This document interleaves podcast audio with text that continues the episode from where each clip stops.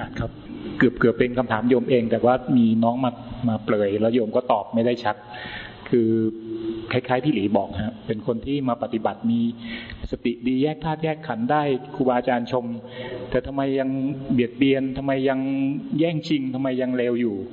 ทำไมยังศีลไม่ไม่ดีเลยอะไรเงี้ยมีคนมาถามโยมอ๋อมีสติแล้วทำไมยังเป็นอย่างนี้อยู่ โยมก็บอกเออดูตัวเองเถอะโดนน้องโกรธ อะไรนะโดนน้องโกรธบอกให้ดูตัวเองเถอะไปยุ่งอะไรคนอื่นเขาเลย เอเผื่อพระอาจารย์จะมีคำตอบคือคนเจริญสติหรือทำกรรมฐาน ขนาดเดินปัญญาแล้ว แต่มันยังไม่ถึงมรรคผลนั่นนะนะมันก็ยังเสื่อมได้ ขณะที่เกิดปัญญาก็อยู่ในขั้นที่ว่าเห็นมีสติเห็นสภาวะ แล้วเกิดปัญญาเกิดความเข้าใจเห็นสภาวะ ไปเรื่อยๆนะแต่มันอยู่อยู่ในขั้นโลกิยะเนี่ย พอมันเสื่อมสภาวะนั้นพอเกิดความเข้าใจไม่ใช่ว่าเข้าใจปุ๊บฉลาดค้างเติ่งอยู่งั้นนะมันพอมันเผลอขึ้นมาก็โง่ได้ ตอนโง่เนี่ยก็คือสามารถที่จะผิดศีลได้ สามารถที่จะงกได้ สามารถที่จะร้ายได้ ธรรมดามาก เป็นใช่ไหมดูเป็นนักปฏิบัตินี่แหละ แต่พอโง่ก็โง่นะตอนโง่ก็แสดงความโง่เห็นเลยว่ามันน่าเกลียด น่าชังน่ากลัว หลายแบบ อืมจริงๆคำถามของพี่หมูที่ถามพระอาจารย์จริงๆก็เป็นทุกคน เพียงแต่ว่าอยากเสริมว่าไม่รู้ตัวนี่จึงเวลาเรียนเนี่ย จึงต้องเรียนให้ครบสิกขาสามต้องเรียนให้ครบ ศีลสิกขาจิตสิกขาปัญญาสิกขาต้องเรียนให้ครบ ในขณะที่เราก็มาศึกษาเรื่องจิตเนี่ยนะก็อย่าละเลยเรื่องศีล เพราะนั้นไม่ว่าไม่ว่าจะปฏิบัติถึงขั้นไหนแล้วเนี่ย พอมันเผลอขึ้นมามีกิเลสขึ้นมาตัวใหญ่ขึ้นมาแล้วเนี่ยยังไงยังไงก็อย่าไปผิดศีล มันจะดุดันหรือจะมันจะ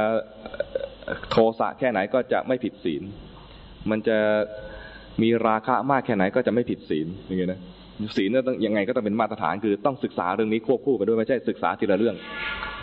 มันในชีวิตจริงเนี่ยมันแยกไม่ได้ว่าจะต้องศึกษาทีละเรื่องอย่างนี้ไม่ใช่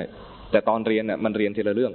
เพราะว่าบรรยายไปเรื่องเป็นตามลำดับไปเรื่อยๆใช่ไหมแต่ตอนศึกษาจริงในชีวิตจริงเนี่ยมันต้องศึกษาควบคู่กันไป มันแยกไม่ออกแล้วว่า ขณะนี้เราจะศึกษาเรื่องศีล เฉพาะนะยังไม่ศึกษาเรื่องจิตแยกไม่ได้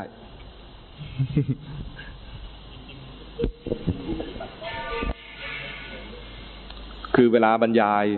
ในแง่ของกรรมฐานเนี่ยก็มักจะมาขยายความในเรื่องของจิต หรือเรื่องของของจิตสิกขา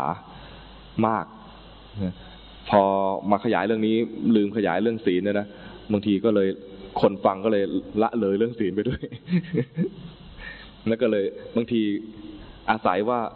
อาศัยว่ากิเลสมันยังมีอยู่เนี่ยนะบางทีก็มีความถือตัว ความถือตัวหรือความโลภเลยเอาพอกิเลสตัวนี้เกิดขึ้นมาแล้ว จิตไม่ทัน สติไม่ทันบางทีก็อาศัยสองตัวนี้ไปทำผิด ไปเบียดเบียนกันเองบ้างไปกดข่มกันเองบ้าง หรือไปยกตัวเองสูงแล้วกดข่มคนอื่น หรือบางทีก็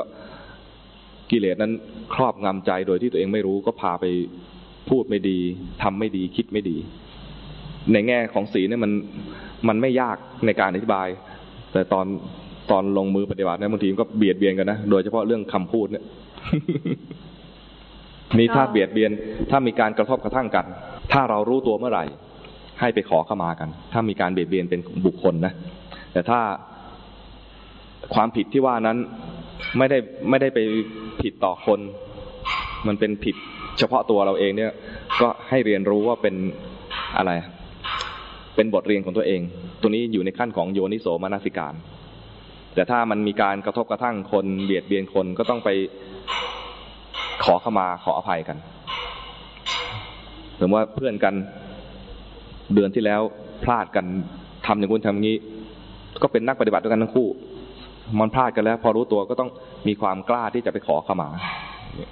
พอขอเข้ามากันได้แล้วก็หาย แต่ถ้าเก็บเอาไว้นะก็ยังเป็นคล้ายๆ เป็นหนามแทงใจอยู่ นึกถึงเรื่องนี้ใจก็เจ็บแป๊บก็เจ็บแป๊บก็ต้องไปบ่งออก วิธีบ่งออกคือไปขอเข้ามากัน